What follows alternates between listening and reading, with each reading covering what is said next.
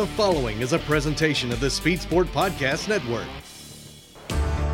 This is the premier podcast for late model dirt track racing. This is Forward Bite.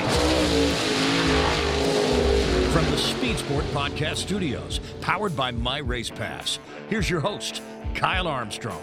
Welcome back to another edition of the Forward Bite Podcast on the Speed Sport Podcast Network, powered by My Race Pass. I'm your host, Kyle Armstrong.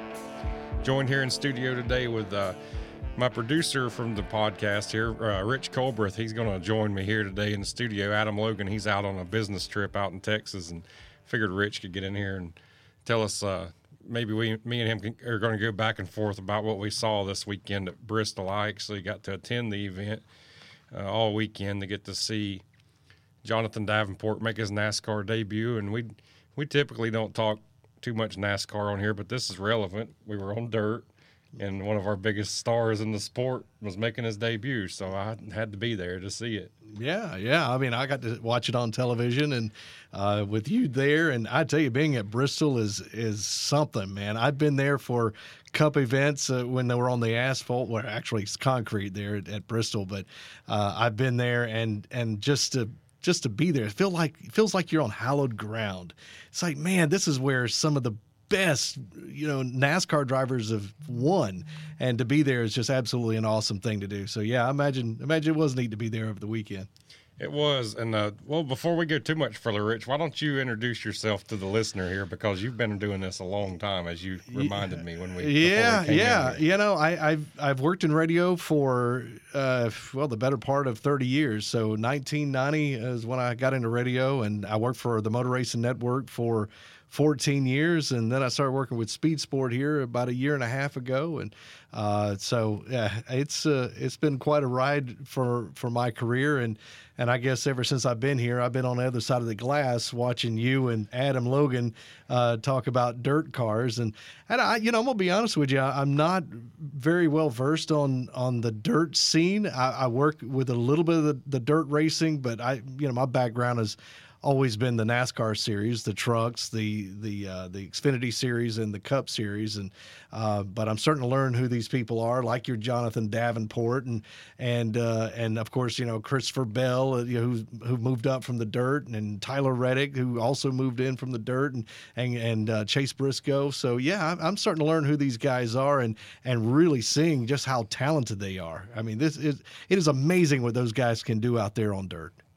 Yeah, it was, and I think the cream rose to the top yesterday. All the dirt ringers, I guess you could say, they're not ringers; they run every week, but they they all were running in the top five there at the end. Austin Dillon too has ran a lot of dirt. That's where he started, and uh, it was it was uh, man, I just couldn't get over. I could I couldn't get enough of it. It was so cool to see our guy Jonathan Davenport making his debut there, and uh, it you know it was second to none. He he did a great job all weekend. A lot of people I see on Facebook and social media and everything are giving him a hard time, but they don't know what he went through. I mean, he didn't get to practice any on Friday. It all got rained out.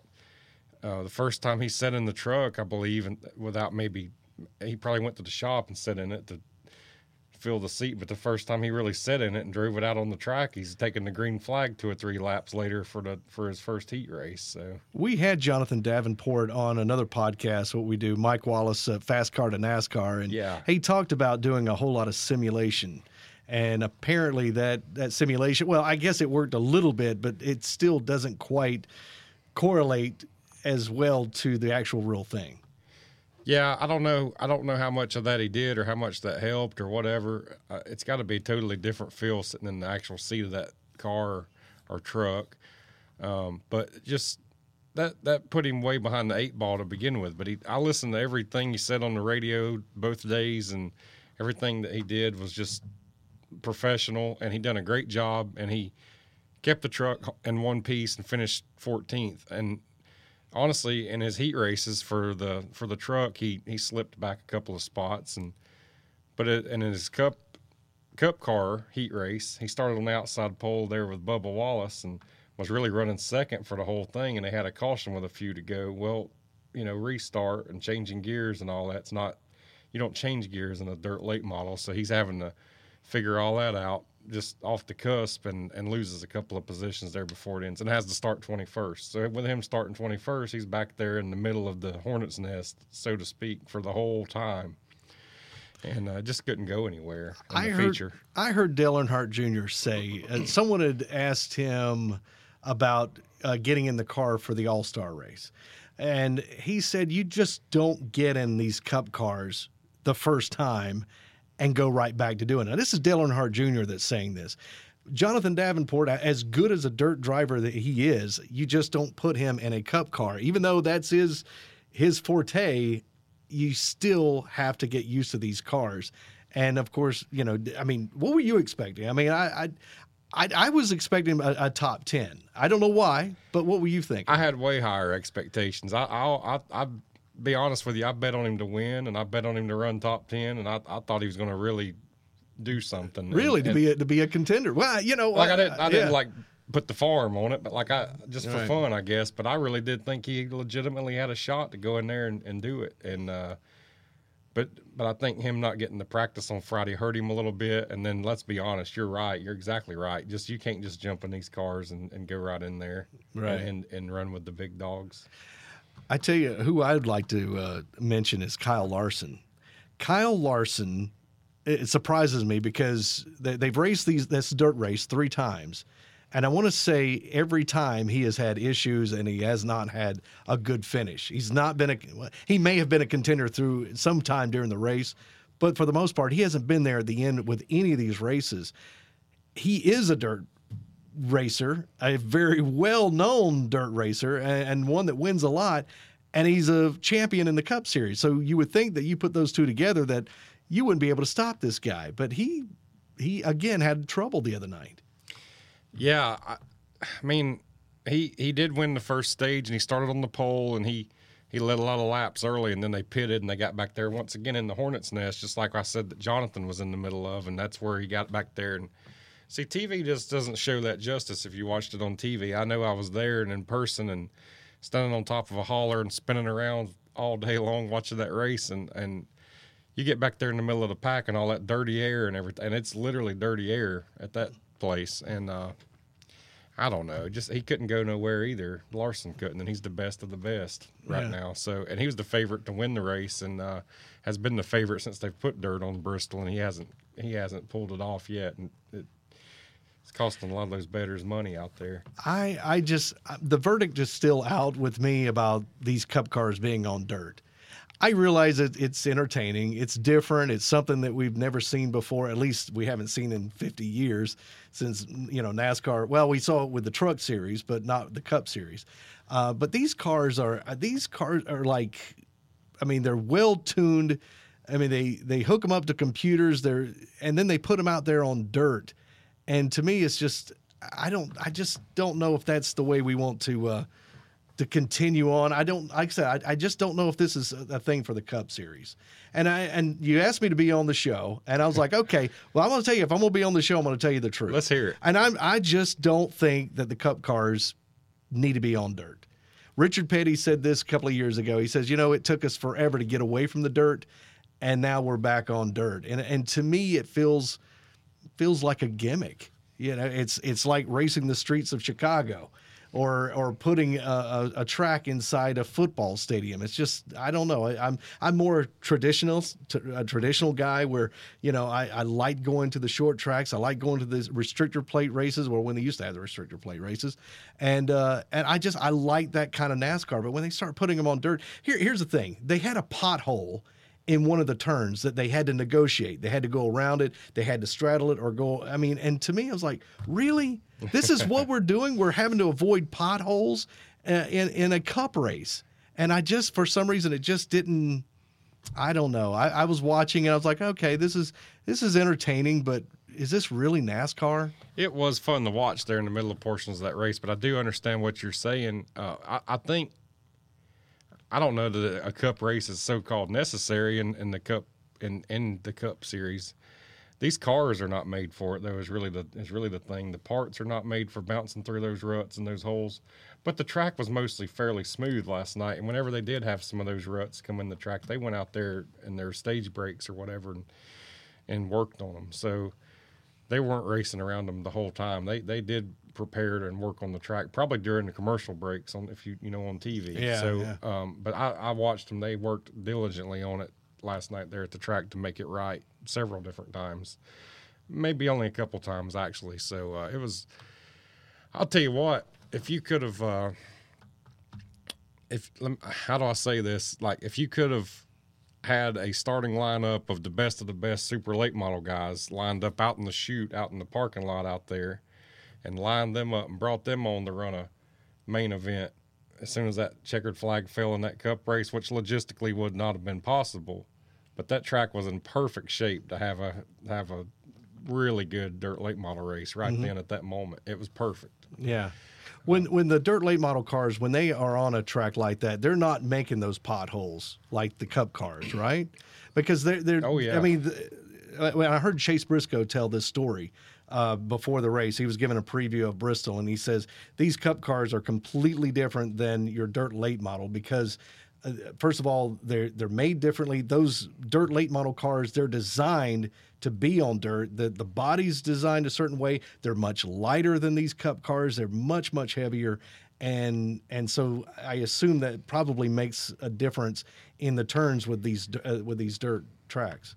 Yeah, I hear what you're saying, but at the same time, I don't think you would make Richard Childress and all these guys build a dirt late model for one race a year. That would be silly too. Oh yeah, So you'd have, you know, so they, the way those cars are built, they really shouldn't be on a dirt track. It was in this, it was, uh, but at the same time, man, I was there last night and I go to races all over the country and that was one of the best races I can ever remember seeing anywhere. Maybe not the finish was maybe not the greatest, but it was getting ready to be until the caution came out.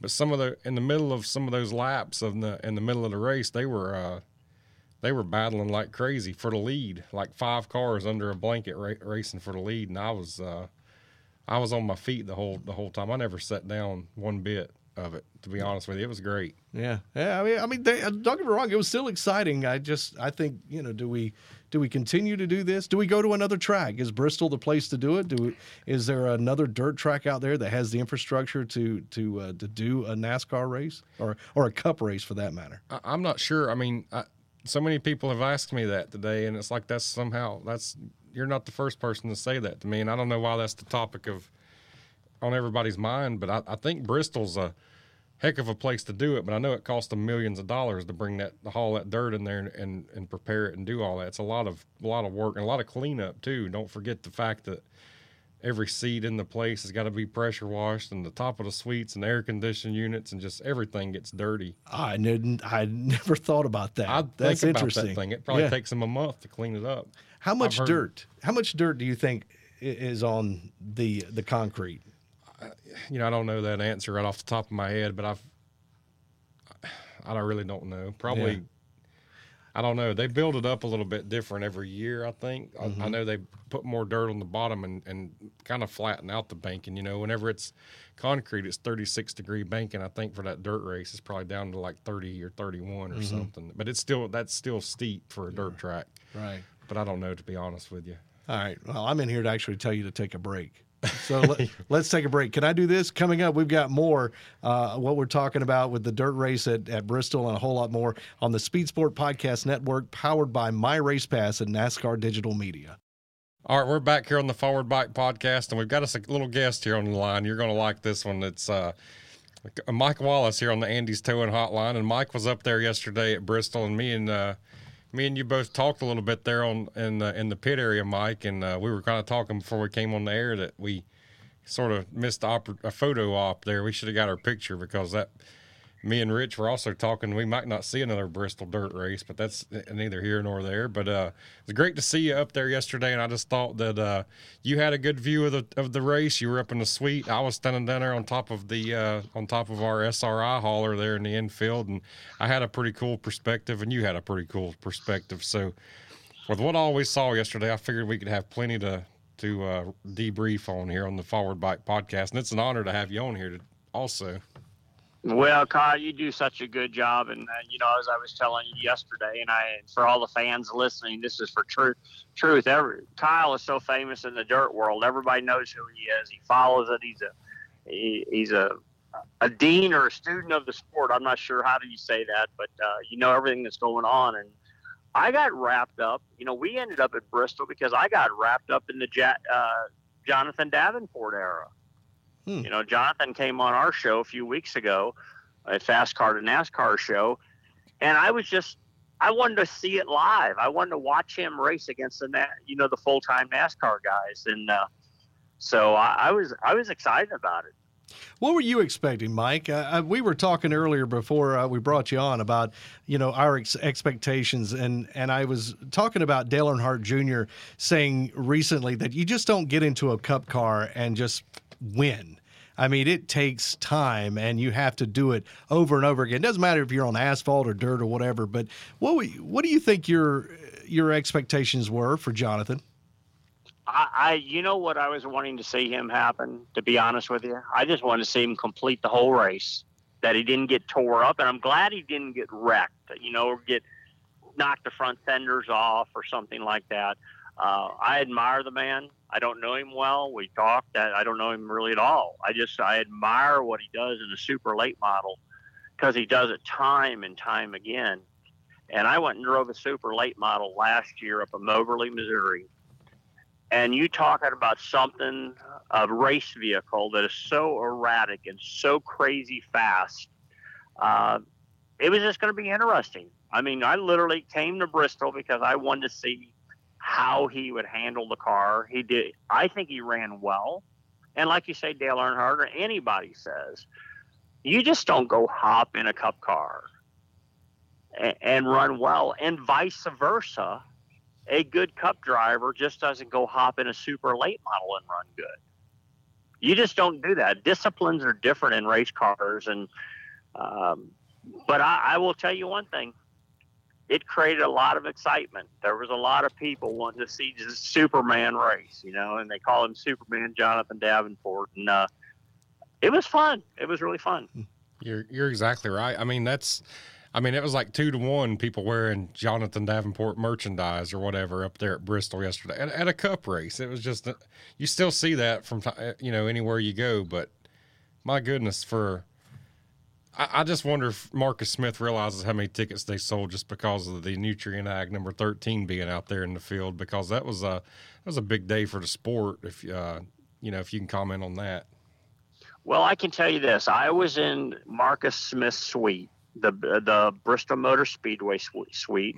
Jerry Caldwell, who was the president of Bristol Motor Speedway, Steve Phelps was in there at the same time with you know, who is the president of NASCAR, and even the great Tim Tebow, you know, football player, was in there, and the conversation was about that 13 car, man. I'm just telling you, it was uh, it was fun conversation. It wasn't anybody having crazy expectations or anything like that, but they were just happy he was there.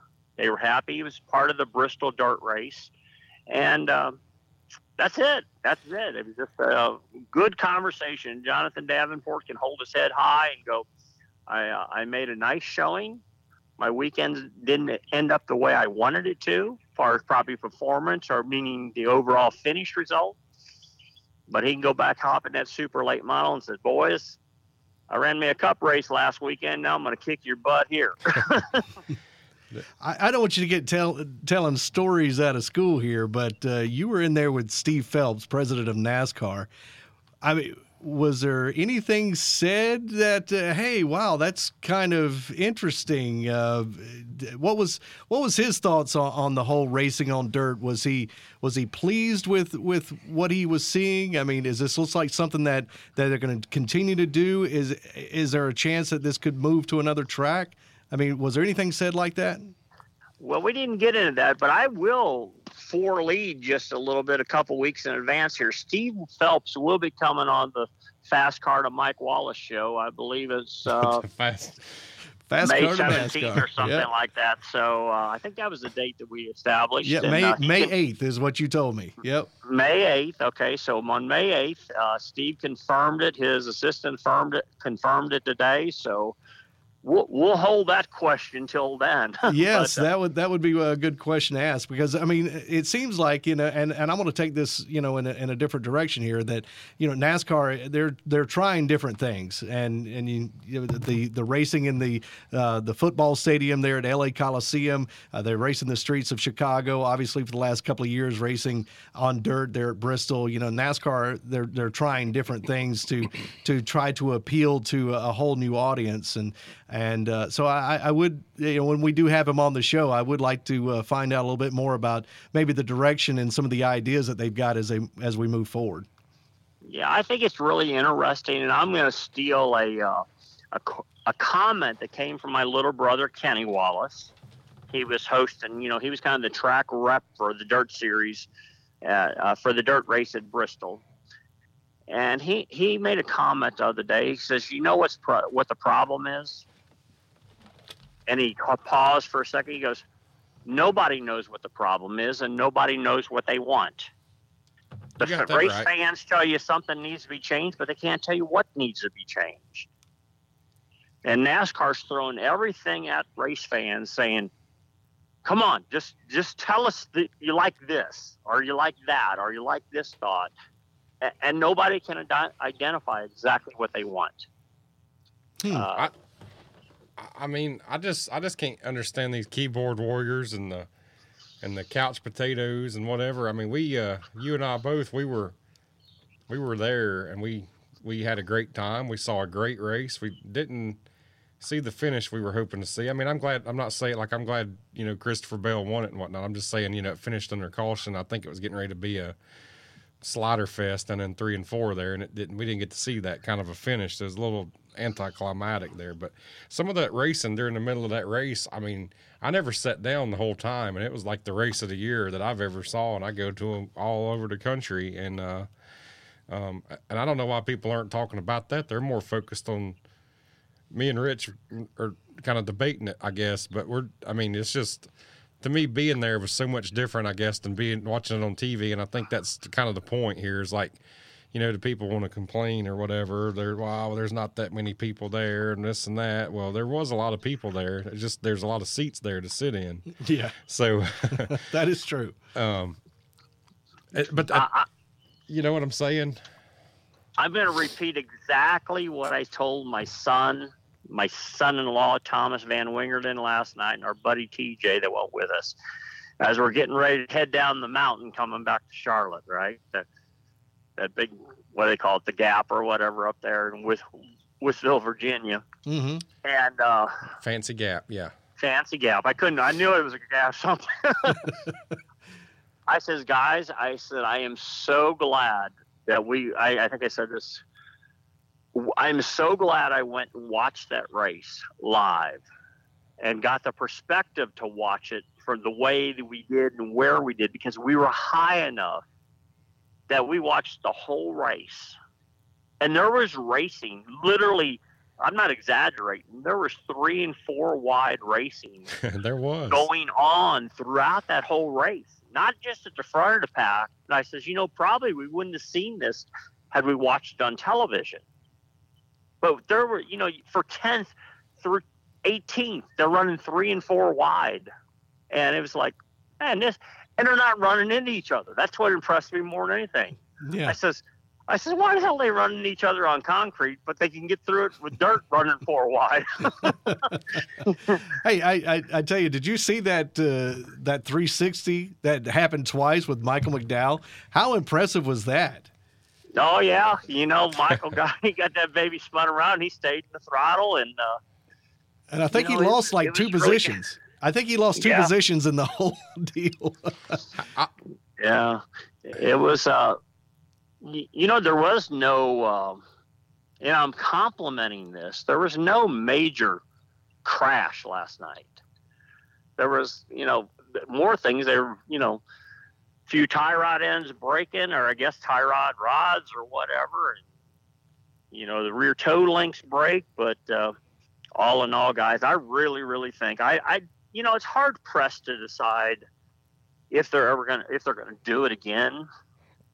I think we got to really focus on a comment that Kyle Larson made over the weekend. when they asked him about racing these cars on dirt. And when we say these cars, we're talking about cup cars. And he guy, one of the reporters had him in the media center and says, "Well, how do you think the racing is with these cars? Or where? How, I forget how the question was phrased. He says we shouldn't be racing these cars on dirt.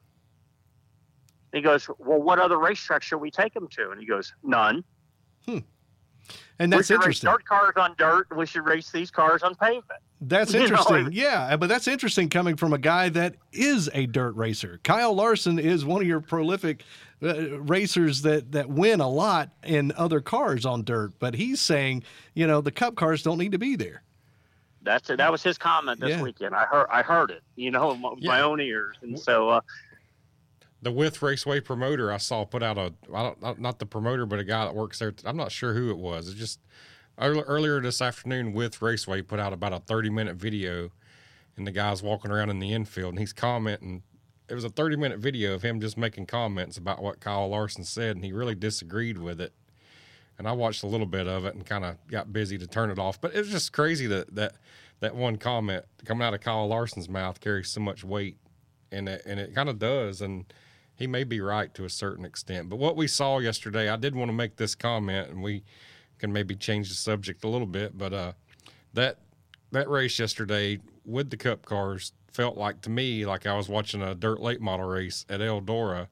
And you said it yourself, Mike, with the best of the best. Like they weren't touching each other, they weren't wrecking. You know, with the exception of a couple of little bumps and stuff, but it really did feel like whenever they threw them off in the corner, two and three wide, all back through the field like that, it really did have that feel like I was watching an actual dirt late model race. But I had to kick myself a couple times. No, these are cup cars. It was just a cool race to watch. It really legitimately was, and I'm sure TV didn't do it justice like being there. And I'm I'm so thankful that we all that we both were there to to see it for sure. Kyle, I have to agree with you. I can't say anything other than what you just uh, repeat, other than what you just said, because the race was a really good race. I mean, it was just a good race. There's no other way to describe it. There's, you know, I'll be honest with you, it was a good race all the way through the field. Now, I will have to admit, we got 20 laps to go in that race, and it, you know, it kind of narrowed itself out and straightened itself out, and there was no big battle for the lead like there had been. But you get up, uh, you know, and I may be off on my lap count just a little bit, not much, but 20 to go, you know, we had two, three guys that they're competing for the lead. And then throughout the pack, that, that's the part I like. There was racing going on throughout the pack, and they're running the bottom, they're running the middle, and there's somebody venturing to the a little bit up, and then all of a sudden it's like, okay, I'm going for the top. I'm somebody's going to try to make it work, and all of a sudden it's four wide getting off the corner, and it's like, darn, this is good, man. I'm really Yeah, excited. it was so cool to watch. It really was. I just, I'm glad I went after it's all said and done. I'm really, really glad that I went up there and, and, and saw that race. So, Yeah, and you know, you were. I'm going to go back to something you made a comment about early in the show here, talking about keyboard warriors and couch potatoes and people like that. You know, unfortunately, we're not going to change the opinion of those folks because they don't. They don't want to put the effort into watching a race live. Uh, they're watching something that's given to them for free on television, but they love just complaining. There's nothing you and I are going to do to change their mind. The only thing we can ask them to do is go, you know what, just get in your car and go to a race sometime. Sit there live, watch it, enjoy the atmosphere, not just what's happening on the racetrack itself, but be there all day. You know, I got there at two o'clock yesterday, and we walked down through the fan zone. Uh, Kenny Wallace and John Roberts, uh, you know, brought back a race race day live or trackside live, whatever they call it there. Uh, there was a huge, huge turnout for that. So big that SMI had uh, announced before the end of the night that they're going to do eight more races with that show. And the, the fan zone area, everything was busy. It was an event. It was a fun day. It was something good. The weather turned out very nice. And, you know, the, those races, like when you go to Eldora and all those big dirt races you go to, you're not showing up just for the race only. You get Yeah. to talk to all your buds, you know, and hang out with them and BS and walk through the motorhome lots or you know, it's just it's more than just a race that goes on. And if we think about it that way, what what better entertainment is there? I agree with every word you just said right there. You hit the nail on the, on all the heads there. I could tell. Well- yeah, I've been to the Knoxville Nationals a couple of times, and and it has that that small town fair, you know, that county fair feel to it. And when you go to a dirt race, to me, that's what it feels like. It just feels feels like it's down home. And it's and it's just great racing, and and so I I when you describe that, I'm thinking, you know, that reminds me of what NASCAR used to be in the '90s and even in the '80s. You know, it's just when you go there, it's just everybody is, you know, it, it seems like everybody loves the sport and they're not out there to to uh, criticize it. Yeah, and I think a lot of that has to go. You know, hear this criticism because of social media. You know, social media is, is a good and a bad tool.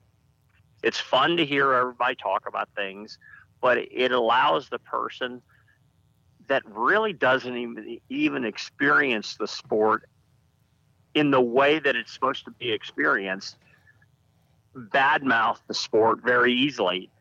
And the crazy part, it only takes a few of those people to get everybody's attention, and why I have no idea. You know, I agree. Yeah, I mean, there should be.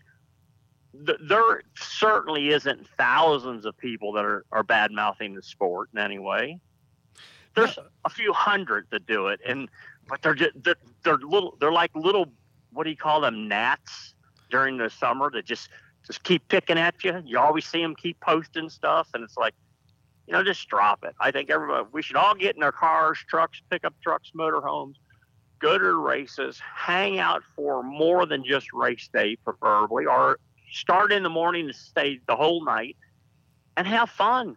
Just go to you're going to have a fun deal, and there's a there is a race taking place at the event.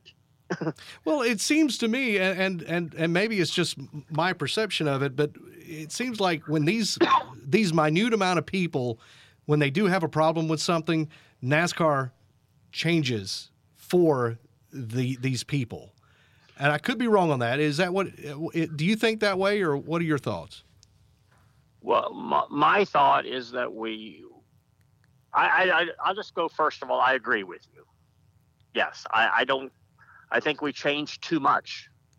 When I say we, I, I was explaining this last night in the suite. Our family, the Wallace family, has a lot has had a a pretty fair lifestyle out of racing. You know, that's how we made our living. I mean, I did a regular job early on, but Rusty was a champion. He's one of NASCAR's 70 now 75th greatest race car drivers, top 50 or whatever. Kenny's done well, does well in the media. We want to see the sport and the business of NASCAR racing at every level succeed.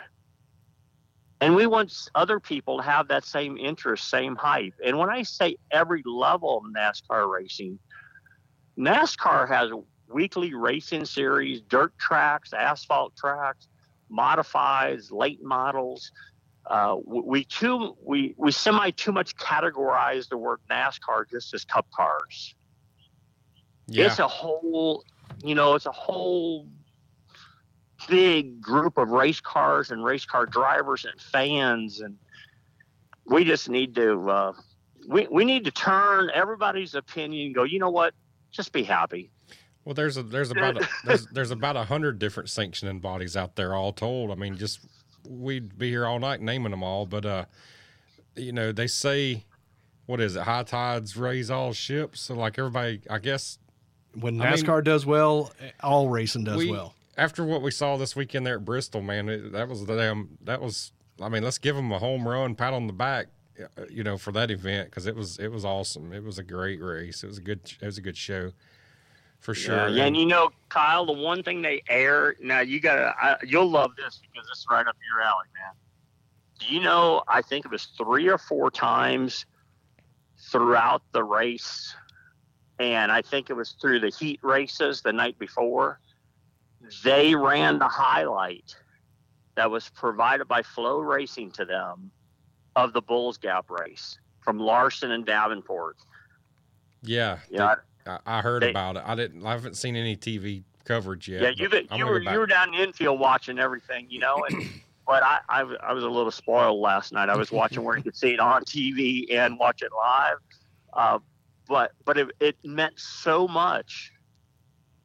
Short track, out, you know, late model racing, dirt racing meant so much that they borrowed the footage, and it, it had a little deal up in the left hand corner, provided compliments of FloRacing.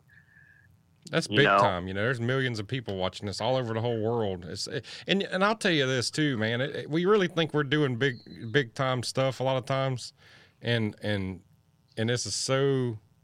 What's the word? It's just something that's just a lot of people don't know what we've got going on. They watch soccer and they watch football and they watch wrestling or whatever, but I mean, we've got just a small amount of people that like racing all across the world, and we've got to cater to those or entertain those people, I guess you should say. And it's just uh, we really think we're doing big things, but we're, we're we've still got a lot of room to grow, and that's what that's what I find interesting about it. And I don't know if I made any sense there with that, but I just couldn't Well, find I the right it take- words.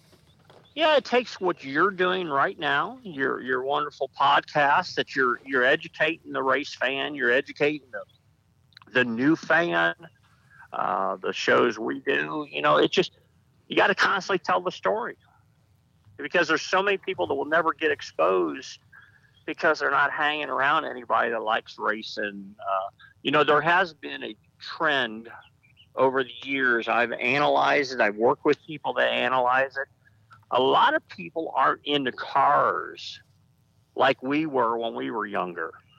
You know, a lot of kid, people don't have hot rods like they used to have.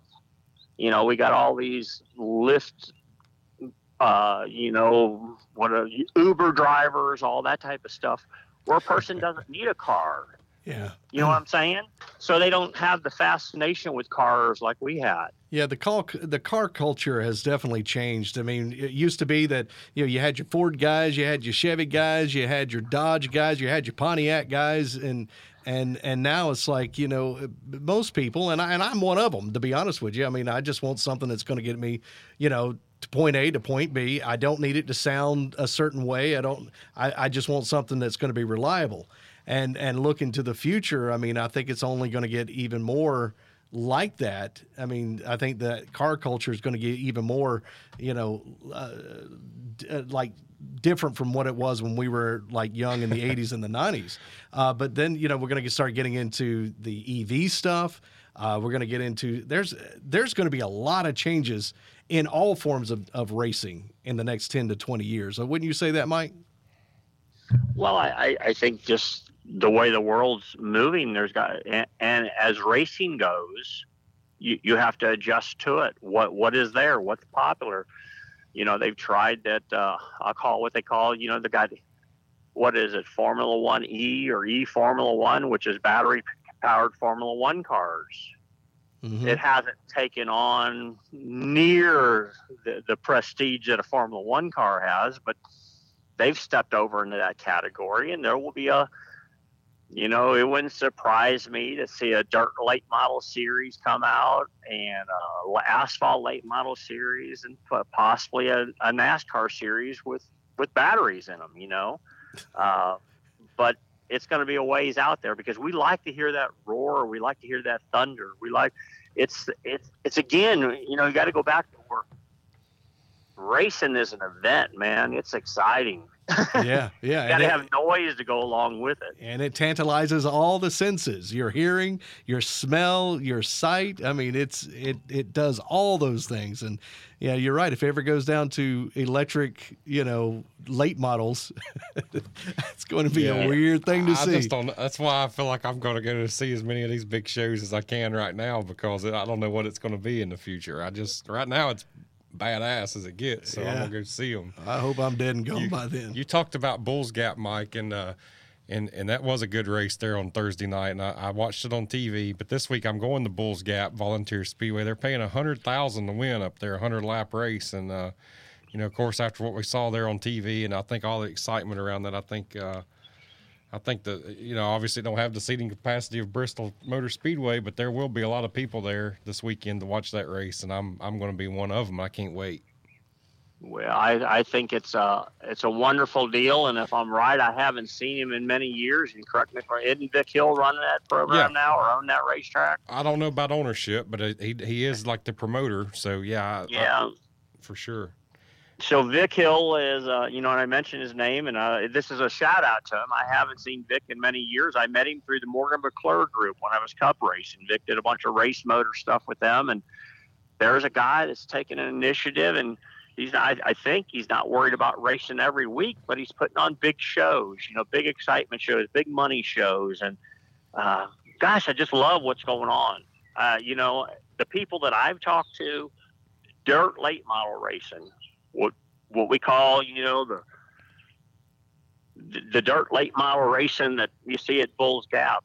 That type of racing around the country is doing phenomenal. I agree. Got good car counts, good people showing up, large large grandstand attendance, and just really doing well. I don't like calling it grassroots either. You know, you hear that term get thrown around there a lot. That, that- people may not realize it from the outside looking in. And there again, we may not be relevant to the masses, but this is pretty big time stuff that, especially the super late model teams, you know, are doing. Um, it, it, it's pretty professional, big time auto racing, wouldn't you say? Oh, without a doubt. And and you, uh, I don't know if you know this gentleman or not, or you at least know his name, Ed Petroff out of Illinois. For sure. Yeah. So Petroff has been a long time friend of mine for 30 years. You know what I mean? I grew up. Petroff used to help a guy by the name of Ed Dixon some other guys in Missouri, and we we just talked. And my God, I was talking to him the other day. Think about this, Kyle.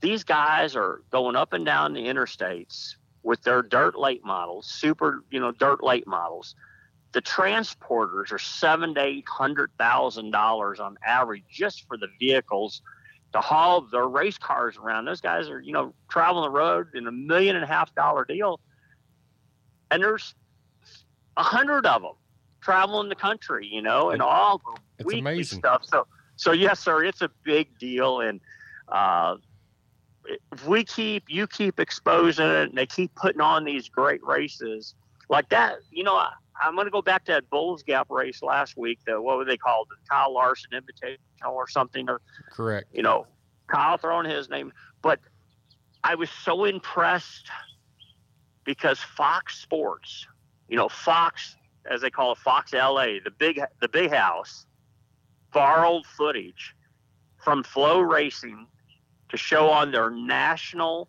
NASCAR coverage race because it was so good. They wanted people to understand what they were trying to duplicate. And uh, I think that's a statement to all the dirt racers and all the the professional dirt racers. You know, there a lot of these people don't realize most of these big time dirt racers are professionals. That's all they do. That's that. That's how they make their living. You know, they're they're not doing it for the Saturday night starter deal. They done did that years ago. Yeah, the the money though. I mean, these guys are racing for twenty thousand. I mean, I, I've seen as much as fifty thousand in in most cases. But how in the world can they? I guess sponsors. I guess the the sponsors what keeps those million dollar uh, haulers going up and down the road. But uh, it seems to me that the purses they're okay, but should they be better? I'll let Kyle answer that. Man, I don't know. That's a. I'm not. sh- I think they're probably as good as they've ever been right now. I just like I said that race this weekend's paying a hundred thousand, and we've in the sport. There's like uh, there's uh, I just right off the top of my head, I can think of five races this year, at least five races this year on the dirt on the super late model calendar that pay at least a hundred thousand to win, and uh, and a lot of the purses have risen in different on different big crown jewel races as well. Well, That's- Eldora had good. the million dollar one. Eldora right? did have the million Yeah. last year, but they're not going to have it this year. Not for late models. They are going to have the million for sprint cars this year. Uh-huh. Um, but I don't know if the purses. I don't. I don't. I think the streaming money's probably helping, and and they're, they're, it's obviously gaining a lot of popularity. A lot of people going to the races, and that's a hard question really to answer because I don't really know. I'm just I don't have a dog in the fight, man. I don't have a penny. I'm, I'm sure if they had a choice to get more money, I think they probably would say, "Yeah, we need more money." I don't have a penny invested in it. I just talk. I just go to these things, you know. Well, guys, uh, you know, I used to have a dog in the fight in all aspects of racing. I used to, when I first started racing late model dirt cars back in Missouri back in the 80s, and then late model cars. I owned all my own cars. We as racers will spend as much money as we can come up with. And the nicest thing is that on a local basis and on these touring series, a lot of the money that is generated, it's really great to have this purse money. We need it. We need the excitement of it, and the teams needed to expand. But a lot of these cars are owned by successful businessmen or successful businessmen that are funding it because they like it and they want to go have fun. You know, I, I know guys that own some dirt cars that fund those dirt cars that they get on their airplane they, they go the morning of the race, they hang out, they have a few cocktails in the airplane on their way home, and they just have a blast. So there's a dimension of why racing is popular. It's not just because it's a great race. Again, it's an event. It's a place to go. It's it's uh, it's socialism and friendship and all those things. Uh, and we, we, I think we all, I think we do a great job of understanding it.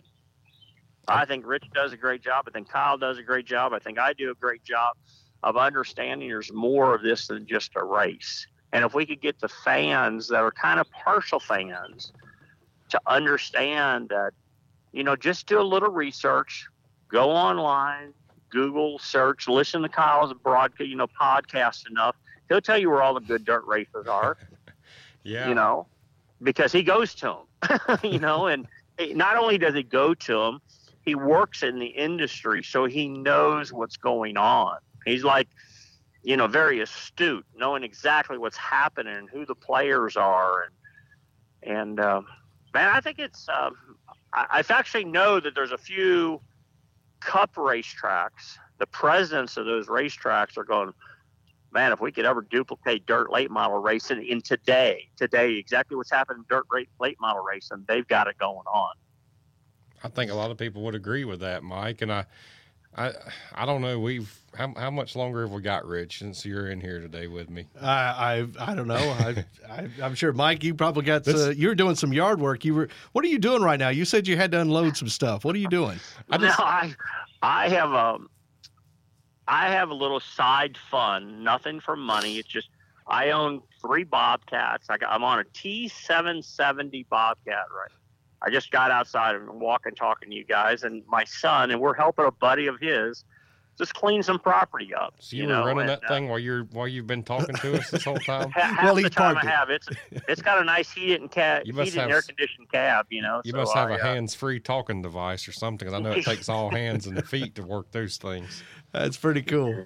Well, Mike, we Yeah. won't keep any more of your time. Uh, again, uh, we appreciate you coming on and talking with us about the Bristol race. Uh, I think Kyle's got one more question. Here. I got. I just not not a question. Well, it might be a question. I, I would say this, Mike. We every time I talk to you, I always enjoy it because I learn so much, and I think we both maybe learn a little bit off each other, and I, I appreciate that the the conversations that we get to have when we do.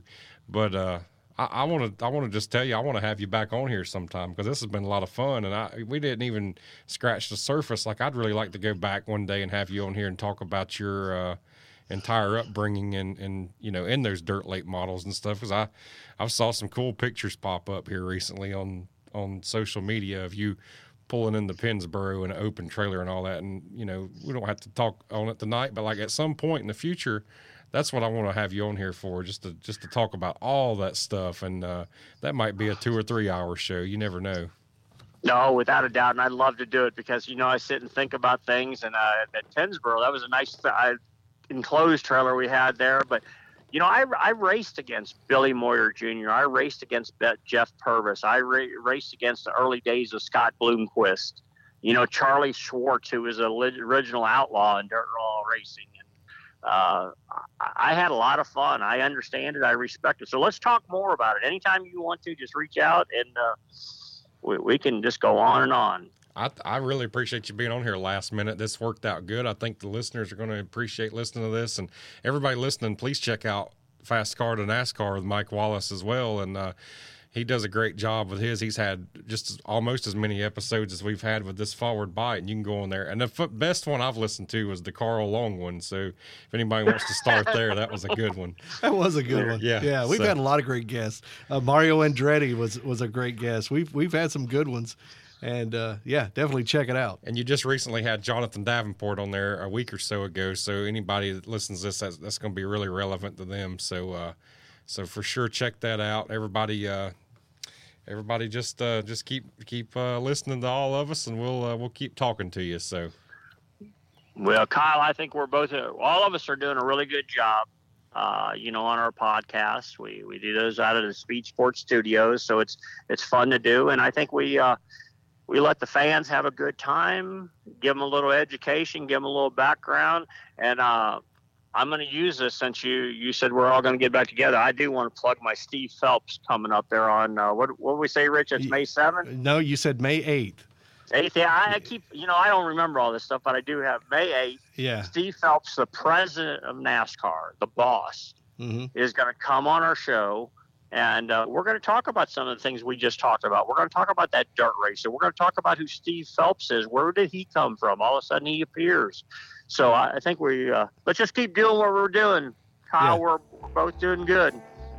yeah, I appreciate it. Good to see you up there at Bristol uh, yesterday. And uh, like I say, we could probably go on and on and on, but uh, we'll uh, we'll wrap it up for this week, and we'll do this again sometime, Mike. Uh, this is the Forward Bite Podcast on the Speed Sport Podcast Network. For Rich Colbreth here, my co-host today, I'm Kyle Armstrong. Another show is in the books for this week. We'll be back next week.